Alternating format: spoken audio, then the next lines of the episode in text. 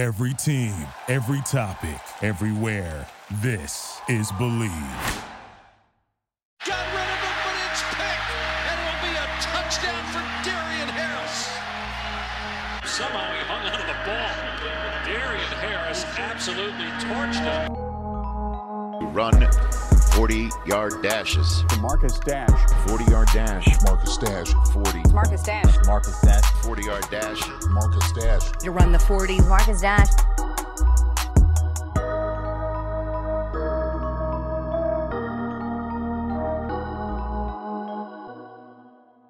Welcome back to Running the 40. I'm your host, Marcus Dash. This week we are staying in the Big Ten to talk with former Michigan State standout linebacker Darien Harris, who is going into his first season as Director of Player Engagement at Michigan State. This is a very unique episode as we get an inside look as to how the team has been communicating with their players throughout these unprecedented times, as well as his advice to juniors and seniors all over the country who may miss their high school football season due to COVID. I think all high school football players should really hear what he has to say on the matter. And of course, we talk about the upcoming Michigan State football season and many other topics. Definitely take a listen. All right, I'm here with uh, Darien Harris, former linebacker, now coach Harris. Yeah, How you been, man? doing great, doing great. Thank you for having me on. I appreciate it. Yeah, man. No, I I know we connected a couple years ago uh, in Lansing. Actually, the funny thing about that night, I was in Lansing. You know, you were you were a star in Michigan State, and I I didn't follow Michigan State football until I got there. So we had that conversation the whole night, and then my buddies who, who were who were at, at the bar that night, they were like, "Did you know who that was?" I was like, "Oh yeah, it's Darien." Like, no, that's Darien Harris, man. I was like, "Oh, is he?" I was like, "Yeah, cool dude. You, got you guys talk?" He was like, "No, no, no, that's Darien Harris, Michigan State linebacker. That guy was a beast." I was like, "Oh, okay. Did not know." You said you played in CFL, so I was like, "Oh, that, that, that's sweet." I just didn't make the connection at that moment. For sure, for sure. So, and this new role that you're in, director of player engagement, Yep. it's a new role in general for you, but I'm sure this year it's kind of everything that's happening right now is new for everybody. How has that kind of been like to kind of adapting to a new role in a situation that everyone's getting used to because it's new for everyone? Yeah, definitely. It's been a crazy experience, and it, it just is. It's been for everyone, whether you're a position coach, GA, um, director of ops. I mean, everybody's got to approach this thing in, in a different light. Um, for me personally, you know, stepping into this role, uh, it's it is a role that that most programs have somebody in in some way in this capacity, but you know, based on not being around the players for for X amount of months, you know, obviously they just got back on campus a few weeks ago, but having that lapse from March to honestly July of not being around the players, not seeing them, having them be at home, our role as as player engagement, player development personnel really, you know, went to new heights. I, I would say, you know, we were responsible for the development of the players. Of course, we always are off the field, but making sure that they stay engaged in different ways uh, outside of football was big. And this gave us an opportunity to really uh, harp on on the fact and really put to mind, put front of mind for them. You got to start thinking about things outside of football, outside of your sport. Um, of course, that's got to be the, your priority. A lot of these guys, if not all of them, aspire to play at the next level of the National Football League. But you also got to think of things outside of outside of your sport, outside of the game of football. So this allowed us an opportunity to really push those things forward. Um, of course, we're in a, an election year as well. Um, so we were able to do a lot of things bipartisan wise in terms of just getting our players registered to vote. We just uh, were able to do that last week, um, getting our out of state players and our in state players registered to vote. And that process will continue leading up to uh, leading up to the elections. And then having a lot of guest speakers um, that are that are both in the space of social in, uh, injustice, uh, civic engagement, um, and, and government officials come on and talk to the team. All of that falls under the umbrella of player development. So uh, it's definitely been a whirlwind, but uh, the important thing is to make sure the student athletes are staying engaged, and I think we're doing a pretty good job of that. Yeah, and that's awesome to hear that you guys are in, not involved like you know at a bipartisan level, right? But usually in in college, I mean, you and I both went to college, and people didn't like talking about politics. So it, Yeah. Now it's one of those things as you break that taboo of you know we don't talk about politics you know you don't talk about that once you break that taboo where no you do talk about that because i mean this is i mean this is it's life you know Right. so i, I, I think it's a, a huge step that you guys are doing that i mean that, that, that that's awesome work man Yeah, and it's, Um, it's important. It's important. Sure. yeah for, for- for sure let's talk about the aspect that you know you are now uh, the you know, head, director of player engagement you played under uh, coach Dantonio Now, Coach Mel Tucker comes in. He offers you this position. What was kind of your, I mean, what was kind of your kind of takeaway from that? I mean, I'm sure that was awesome to you because you kind of, in a way, you're, I'm sure you're, you're one of a few guys from Dantonio's like that play for Dantonio in the locker room. You're one yeah. of you're one of few that can, can, carry on that legacy that, that he left you. You know, and I think that's cool. I mean, what did it mean to you to get that that that, that position offered to you? Oh, it meant a lot. It meant a lot. You know what I was able to learn under Coach D, um, not just on the field, X's and O's, but but off the field, giving back, making a difference. Um, I was, you know, of course, able to take that into a to a GA role while I was still playing professionally, and now I can take it to a full time role back into my alma mater. I mean, it's a dream come true for me to essentially come back home to East Lansing um, under Coach Tucker's staff. So to get that opportunity is is truly a blessing, and I'm thankful for it. And um, I think that aspect of it is important, bridging the gap, merging the gap, not just of the times we had it with Coach D, but of the alumni base um, of, of all players that played at Michigan State, making sure that there's some sort of semblance, some sort of engagement to everybody that ever put on a green and white jersey. And Coach Tucker's really big on that. He's big on uh, making sure that everybody feels welcome back home. You know, if you ever played at Michigan State, make sure that everybody has a place in East Lansing and can come back and um, take advantage of, of the resources and things that we'll have for our alumni as well. So being able to work in that sector of it is is, is special as well and important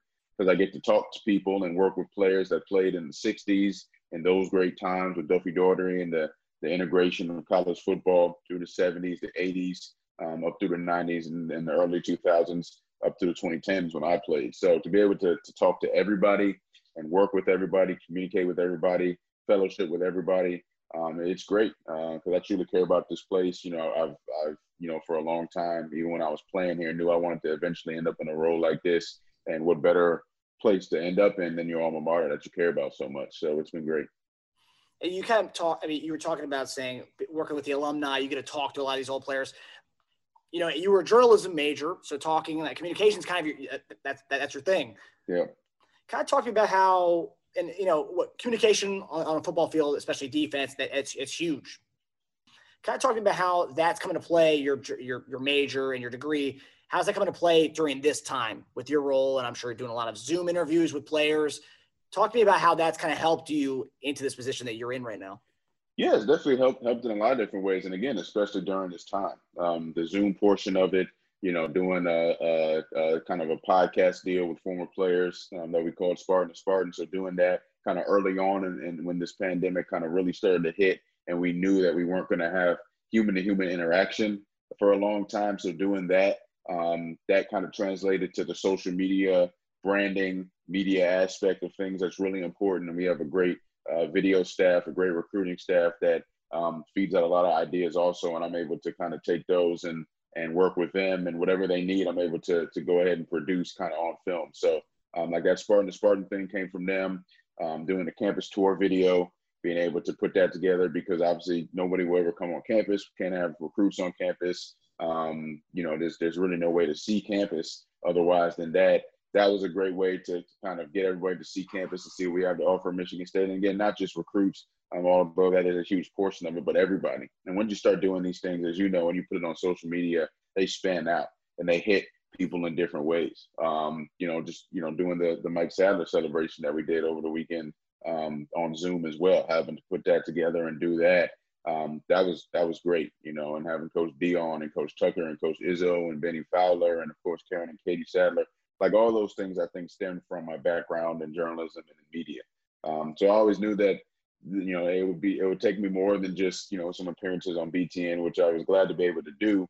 But I know that in this day and age, communication, media, social media, the different, uh, you know, just the different venues and entities of, of media, you know, writing, of course, TV, broadcast, radio, being able to do all those different things is going to help pretty much in every aspect of life. And now, especially um, at a time like this where everything is seen virtually, everything is how can you communicate a message without being face to face with somebody um, is really important. Yeah.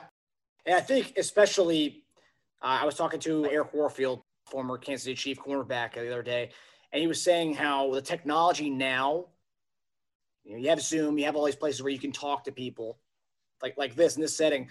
He was saying that this kind of helps players who play defense, offense, this kind of classroom setting that you all can offer players. This can help, and I and just my my opinion.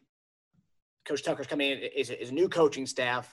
It's a, it's a new system, offense, defensively. Yeah. This, I mean, this kind of classroom setting you guys have with with Zooms and all these kind of different Skype chats, this helps. And a couple years ago when you were playing, eh, could you imagine playing in a time like this? Uh, if this pandemic had happened when you played, how different would this have been? I mean, we, we wouldn't be ready for this with all the technological advancements. No, no, I don't think so. I think it'd have been a lot different. And, you know, it, it wasn't that long ago, but it was in terms of technology because you know how fast things move. I mean, obviously there was Skype, um, but, you know, was there 200 person meeting rooms on Skype? I'm not sure. You know, I, may, maybe Zoom existed then, and obviously it took a huge jump now. Um, Microsoft Teams, all the different entities out there for, for video chat were they allowing you to have you know 100 150 200 person um, you know classroom settings to be able to do that that we have to do with football? So i couldn't imagine it would definitely be tough. It would certainly be tough. I think it would be, be a lot of sending videos and things back and forth. Now we're able to as you said have a zoom meeting with the entire team of course but break off offense defense and then put in the system. Um, and the coaches can teach it on film.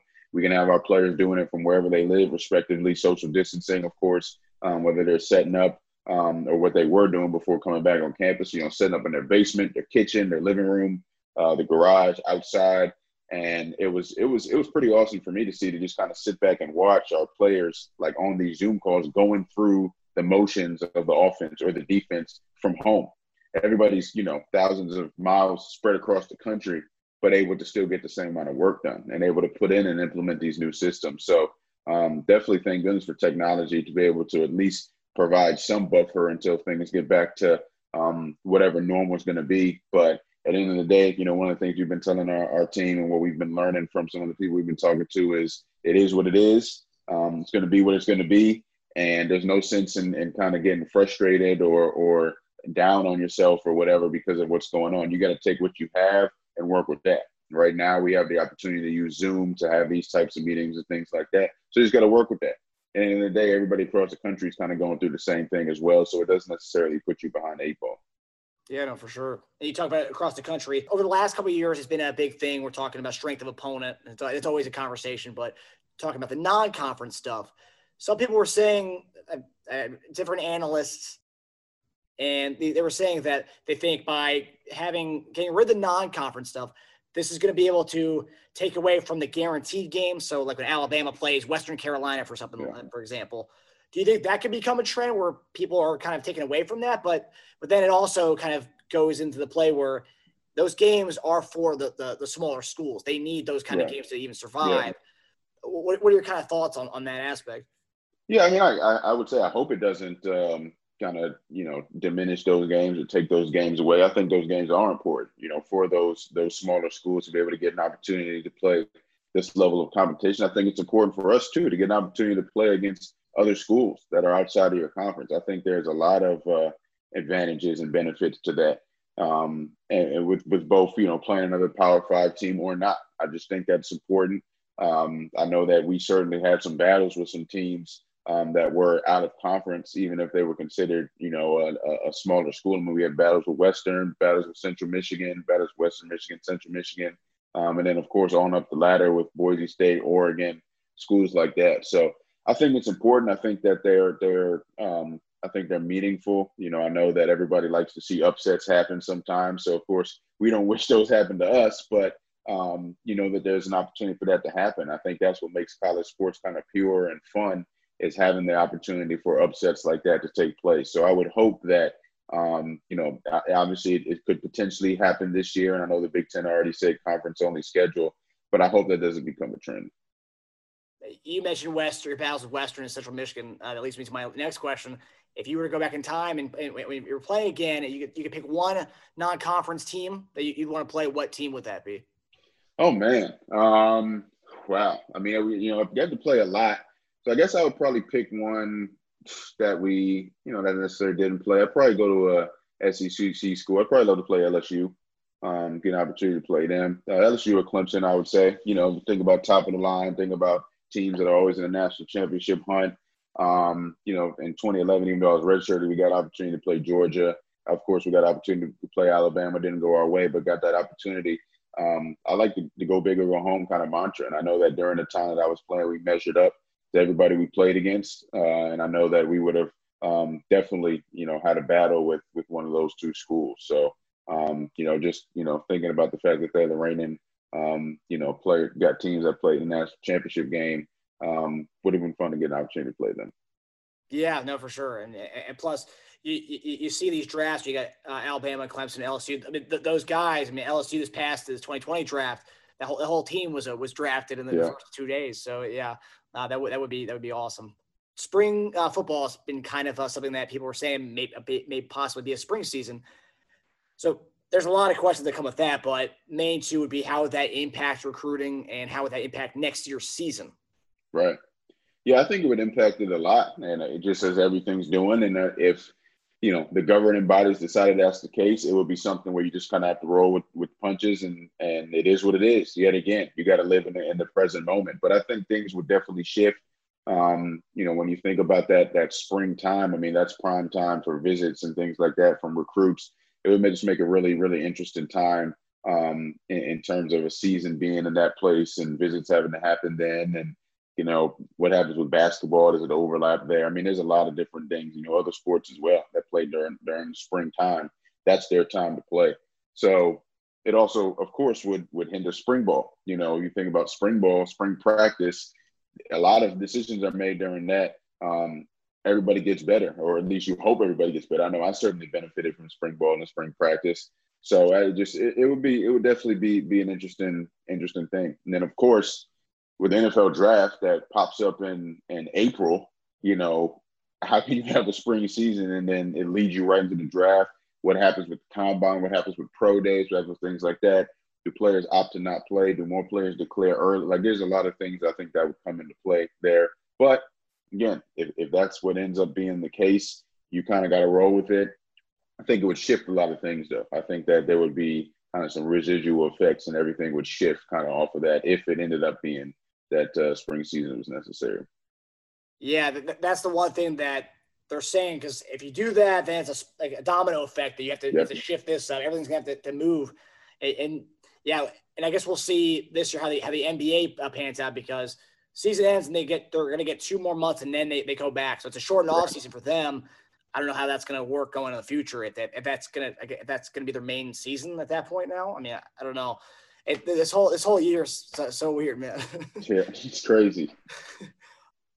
so talking about spring seasons and stuff. High, a lot of high school over this past couple weeks, you've seen different high schools all over the country cancel their fall season. Now, some are in the air if they're going to play in the springtime. Some they say that they're not going to. Now, what advice would you give to someone who is a junior who is hoping to have it, have it come out, have, a, have an amazing season, or a senior whose last chance was this year to kind of showcase something? What would be yeah. your best advice? Yeah, it would be more of the uh, you know this is this is just what it is right now situation, and um, I would definitely say give yourself an opportunity to be frustrated and uh, disappointed. You know, don't allow somebody to say that, you know, just because something happened, you got to bounce back quick. You got to, you know, kind of roll with the punches and, and deal with it. Don't don't allow that to be the case. Give yourself an opportunity to to kind of have some disappointment and and a little anxiety of what you're going to do next. Um, and if it's a situation where maybe this this gets in the way of you getting an opportunity to play at the next level, um, be disappointed in that as well. But then figure out a way to build yourself back up out of that. I think is the most important thing. Um, understand that you're not alone in that battle, not alone in that fight, and that there, I'm sure, will be resources provided to you or, or for you, or that you can um, get an opportunity to utilize that can kind of help you through this tough time. And then if you truly do want to play um, collegiate football, if you have the opportunity to do that or the skill set to do that, there will be opportunities to do that, you know, whether it's walking on at a team, you know, when, when we're able to have tryouts across the country. There's a tons of schools at all different levels um, that will be looking for players. You know, if you think of all the different levels, think of JUCO, um, if you think of community college, things like that, all the way up to the D3, D2, 1AA, D1 level, there's going to be opportunities. So um, I would say also not to give up on your dream. You know, not don't think it's crushed. There are there will be opportunities because people are going to understand that this, of course, is a strange year. It's it's a wild time, and it's affecting a lot of people. And I especially feel for those juniors and seniors because that's your prime recruiting time. And if you don't have an opportunity to play that season when you've been waiting for two, three years to get your opportunity to play, and then you don't get that chance, that can definitely affect your recruiting. Um, but I would say that, that there will be an opportunity out there. You just got to believe that there's going to be and take advantage of every opportunity that you may have to still be able to live out your dream. That's that. That's solid advice from you know one of the game's best. Let, let me let me ask you something here. Like, so now let's say uh, you're a senior, and a, lot of seniors are probably going to end up going to JUCOs, or maybe if you're in a public school, maybe going to a private school for a year. Do you think there's going to be more of an emphasis on scouting the junior colleges for the fact that guys may went on the radar because they didn't have that junior year or they didn't get that senior year. I mean, do, do, do you see that being? A Yeah, it's certainly, it's certainly possible. It's definitely cer- certainly possible because I think there are going to be some misses for everybody. We missed out on having our camps this summer, the the, the junior one day, the senior one day, or the you know the the freshman sophomore camps, the seven on seven camps that we usually have, the position camps. All of those things are, are big evaluators. You know, think about a lot of guys that have come through any program, um, but just you think of the guys that come through through Michigan State. You know, look at a Trae Waynes, for example. Um, he was, was my roommate, and he came to Michigan State's camp. He runs a four two. That's going to get you an offer. You know what I mean? Now his film was good, of course, but you know what happens if he doesn't get an opportunity to come to Michigan State's camp? Does he does he pull that offer? Does and and as we know in recruiting, it's kind of like once you get one offer, the others kind of avalanche and snowball together. So a lot of these times, players come to these camps um, show out, show their stuff, and then get an opportunity to get an offer, and then it's kind of a snowball effect from there. So having not having an opportunity to do that, I think is big also, which may lead some some some guys to go the JUCO route um, to get a year in of ball to get some film, and then try to transfer to a D1 level. So I could definitely see uh, scouting of the JUCO ranks kind of going up. Um, it just be probably be one of those those big kind of changes or different tactics or different ways of doing things that we'll see across college athletics. Thanks for the advice there, man. So, okay, so we're going to go to kind of the fun portion of the show. The uh, I call it the, the, the 40 yard dash, the final 40 yard dash. It's a rapid fire questions for you. So, with the show being the 40, um, what was your fastest 40 time? Uh, so when I when I first when I first got to MSU, I was I was a lot smaller. Uh, that I ended up leaving it. So um, I ran the fastest I ran hand time was a 4.38, and I was I was really proud of that. Um, and obviously it helped me a lot on the field. Um, and then obviously as I put on weight, that, that time diminished. I was always in the four four range. Um, always always try to play fast. Always try to use my speed to my advantage. So um, always got my name like first in the linebacker in the linebacker room there with that. So that was always fun. That's awesome. And that that's kind of just reading from your player bio and just talking to people from MSU. You you were like the, the versatile like like Swiss Army knife linebacker. And now yeah. you're starting to see that now at, at, the NFL. Now you're starting to see that kind of versatile guy who can play both. Uh, and you were kind of first year kind of when in 20, 2011. Yeah, yeah. When I first got in, yeah, we called it the star, which I think a lot of places, more places are calling it now. Um, that star linebacker position. Um, they, yeah, that hybrid out of the box between linebacker, safety, and now, yeah. I mean, if you look across the league, that's what.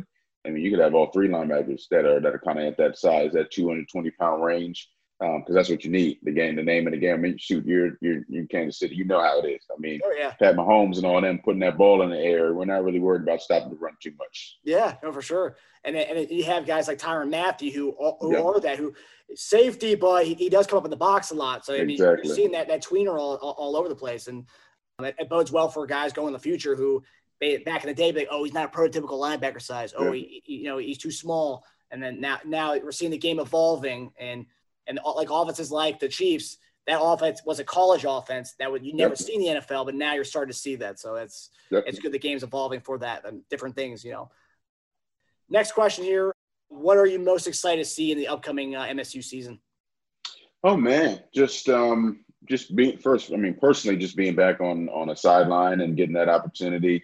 Um, and then just just all the talent we have on this team. Um, we have a lot of talent that, that's waiting to showcase what they got think everybody's excited, revamped, of course, with the with the new staff. So um, when it's a new staff, you know, you can kind of get hit say a cliche answer of everything. I'm excited about everything because everybody's energized, animated, um, and ready to go. So we're just fingers crossed things work out in, in a favor that allows us the opportunity to be able to play safely, of course. Um, first and foremost, you know, player safety and staff safety is, is first and foremost the most important thing. If there's a way that it works out, that everybody can be healthy and do it, then um, I can't wait to see what we're able to do on the field. Do you remember your biggest hit that you ever had in when you were at MSU? Yeah, yeah, yeah. It was uh, my senior year against Nebraska. Um, and I got I got Jordan Westerkamp pretty good. He was a great receiver for them, slot receiver. I got him pretty good on a wide receiver screen. Um, he actually it was an unbelievable catch by him because he held on to the ball uh, he, and he caught it with one hand, uh, which is even more unbelievable. But um, that, was, that was actually probably my best game of my career, and uh, definitely definitely my biggest hit. Yeah, no, I saw. I, I, was I was watching the highlight of that. You snuffed Yeah. that out. Yeah, yeah, yeah. That's that's what good film study will get you. it's okay. So piggyback off that question. We're talking about running backs since you're a linebacker. You know, Yeah. whenever you think of running backs, think of linebackers. You know, piggyback off each other. Do you remember the the running back who gave you the, the hardest time, or who was the hardest to, to, to tackle? Oh yeah, Saquon Barkley for sure. Um, Really? Yeah, that that was a that's a no brainer for me. Uh, and the thing is, I played against him when he was a freshman, so just even at that time, um, his skill set kind of spoke for itself. And of course, played against a lot of great backs, and it's kind of like one A, B, C, and D. I mean, I can't even, you know, it's not like a they're all top tier, and it's it's it's really wild because you know they're all kind of the best in the league right now. If you think about maybe three of the top five or four of the top five, I played against all of them um, in college. But uh, yeah, I definitely would give that to Saquon. So that that's goes great for my next question. Madden just released their uh, overall ratings. I don't know if you're Yeah. you play Madden. Oh yeah, absolutely. oh, I, I might need to get your your gamer tag so we can we can play sometime. Yeah. But they released their running back ratings, and you kind of alluded to it. You've played against three of Madden's top five rated running backs. Can you name them? So I saw the question. I didn't cheat. So I didn't cheat. So I know, um, you know, I know Zeke, Saquon, and Derrick Henry. I would guess are the three. It, it was interesting. You said Saquon was harder to tackle uh, than Derrick Henry. I mean, I, I just remember seeing Derrick Henry's high school highlights when I was a kid. Yeah, It was it was like, it was like a man playing with like like like the pee wee kids. It, it was insane. yeah. I mean, it definitely wasn't uh, the the. I mean, it, it was it was fun, but it wasn't fun. If you know what I mean, like having to hit him over and over again. But um, you know, I mean, we really keyed on him. You know, you know, we we keyed on Saquon also, but you know, you think he's a freshman. You know, it's you know Hackenberg's trying to have a comeback year, and and they got some you know some some threats on the outside. You don't you don't key on him as much as you probably should have, and we realized that because he was the only running back that year to go over 100 on us. Um, Derrick Henry, we keyed on a lot, and I mean, it was it, it took a toll on you, you know, banging into him every two seconds. But um, the, the craziest thing about that game was the fourth quarter they decided to bring out, you know, a guy named Bo Scarborough on relief duty, and he was even bigger than Derrick. so it was like these Alabama guys, they just roll out these, you know, 6'4", 240 pound running backs at you, um, and you just got to hit them time and time again. But uh, you know, to get an opportunity to play against that level of talent in college and and and to have some sort of success against it was uh, was fun for sure. No, for sure. When, when I was looking at the list of the dudes you played against, and then I was the Madden rings had come out, I was looking at it, I was like, wait, I was like, Darien played against all these dudes. Yeah, it's crazy. it's crazy. Uh, if you were starting an NFL team, which which those running backs that you played against would you would you start? Um, probably I'd still go Saquon. I know he had an injury kind of riddled year last year, um, but I'm excited to see what he does this year. And I think all those guys are great um, in in some of the same ways and some of their own ways. Um, new Saquon would, would walk. I mean, Saquon's rookie year, you know, 2,000 plus all-purpose yards is something really never seen before. And then, you know, I just heard something today actually that you know Zeke, there's there's nobody within a thousand yards of Zeke's numbers, rushing numbers in the last five years. Wow. And Derrick Henry's year last year was was undeniably almost took him to the whole way. So all those guys, you can't go wrong with any of those guys. To be honest, um, I'd probably go Saquon just because I'm pretty biased towards towards him. Uh, I love his leadership capabilities, also and what he stands for, how he plays the game as well. Um, as do I with all those guys. Um, would would love to take off. To be honest. Yeah, that, that's the kind of thing I would do in a franchise draft, Yeah, draft mode, so this is one thing we, we, we always talk about flashy stuff, quarterbacks. Who was the best quarterback you you played against? You were talking about you you read that play against Nebraska. Yeah. Who was a quarterback that you were like? It was just hard. It was hard to read in general. Definitely, definitely Marcus Mariota for sure. You know, was able to get played against him in his Heisman year, and uh, I mean, just unbelievable talent. Um, big guy, hard to bring down. Um, you know, I had a clear sack on him, and he just ducked under me and like did this left-handed flip, which um, ultimately kind of led to them winning the game. Honestly, because we had a lead. It was at their place. We had a lead, and, and he went on kind of his Heisman moment, if you will. and was able to lead them to victory. But uh, you know, real, real humble, nice, respectful guys. I'm sure you could imagine, and uh, I'm excited to see what he does in Oakland. Yeah, that, that that's actually going to be interesting with him and Carr that QB co- Yeah. uh, competition. But I will say uh, this year, and you know, being that the, the pandemic year, teams are probably going to go with guys who've been there before, who already know the system. Whereas Yep. kind of reteaching everything to Mariota, but Mariota Mariota is you know he, he's had a good pass and his he's had kind of injury plagued uh, Yeah. professional career, so he- I mean he's got a shot, and so it'll be interesting to see how that happens. So last question, man if you could relive one moment from your playing days, what would that be? Oh wow, um, that's pretty. That's pretty. You know, you know what? what- I actually had a lot of fun uh, my freshman year being a scout team running back, and that might be kind of crazy to say, but um, I, I just I know I've always loved the position of running back. I always felt I was a better running back than linebacker actually.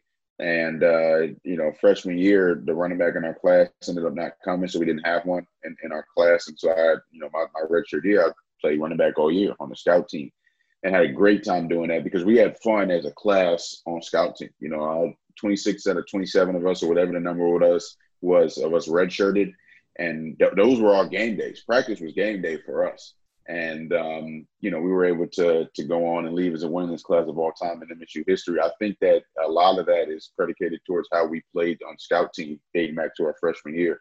So you know, was it, you know, my my favorite moment, you know, and favorite, you know, win and all that? Of course not. But um, you know, I, I've talked about that so many times, and that, that's always end like, oh, what's your favorite game? What's all this stuff? But in terms of something to relive, I I just enjoyed that because we were competing against, you know, ourselves kind of. We were competing against some great players. We know of Michigan State's defenses during that time. And um, it gave us an opportunity to see if we could measure up and if we could play on this level. And we found out real quickly that we could and that gave us confidence for the rest of our for the rest of our career. Yeah, and, and playing scout team uh, my freshman year in high school. I know it's not it's not the same thing at all, but I remember being able to that, that kind of camaraderie that you get with all, Yeah. all your all your buds Yep. playing against the, the, the, the ones on varsity. Yeah. It's like you go out every week. It's a new playbook. Oh, you're, you're Right. playing. You're, you're doing this team's playbook. You go out there like, all right, let's let's do it. And For sure. you're not, you're not, you're not like there's no hesitation. You're just going out and playing somebody else's plays, and you're just trying to get the, your other side better. And yeah, no, you- you're right. I mean, the chemistry camaraderie you get from that, I'm sure, is like unmatched. Was some match for sure. For sure. For sure. All right, Darien, man. Well, I, I thank you for coming on, man. I hope the season goes well for you all. I hope there is a season. Uh, Yeah. Please, to the gods, hopefully. yeah, and I hope uh, to have you on during the season too, man. Whenever you, whenever you, whenever you can to make some time for us, we'd love, we'd love to have you on, bud. Yeah, definitely, definitely. I got one more thing for you though. Just a little another little fun fact. Um, right. I'm create I'm creating a question for you. Uh, I see all your bobbleheads in the back. Uh, My my favorite player growing up was Dante Hall. what? what that, My- that's that's my, that's my favorite player. My all-time favorite player growing up. I was probably the only one on the east side of the country that had a Dante Hall jersey. I got it in eighth grade. Um, had to be like custom ordered because there was no way in DC, Maryland, DMV area I was gonna find a Dante Hall jersey.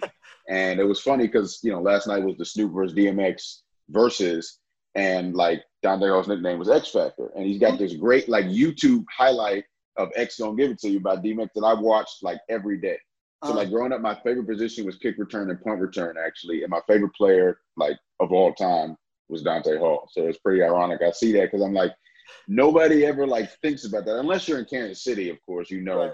or you know, or Texas A&M or something like that. But outside of that, um, you know, unless you're a football aficionado, um, you're not really gonna know the legend that is Dante Hall. But uh, I mean, all time favorite player. Well, exactly. everyone thinks that that the modern age people who didn't watch football was oh X Yep. Factor, it's Dez Bryant. Ah, no, no, no, no. not nope, nope, not the original, not the original. That's funny too because you and I are both uh, DMV guys, and we were both, Yeah. we both grew up in the same area, so Yeah. we're both on the offense. You know, Yeah. that, that, that's funny because I remember I wanted a jersey so badly for Christmas. You go to Modell's, you, you go to all these places. They didn't have Yep. it. They, had- They they, don't got it. Nope. I had the black one. Because That's it. Yep. Yep. Exactly. Yeah, man. Well, that that's a great connection we got there, man.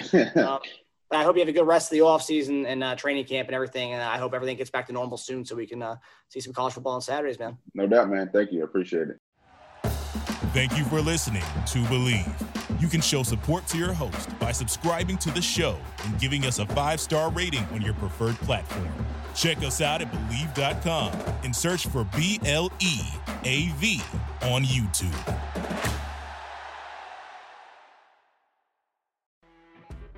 You know, when you're listening to a true crime story that has an unbelievable plot twist that makes you stop in your tracks?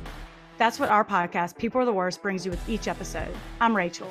And I'm Rebecca. We're identical twins who love true crime cases that make you say, didn't see that coming, and we hate the people responsible for them. Listen to People Are the Worst now on Apple, Spotify, or wherever you get your podcasts.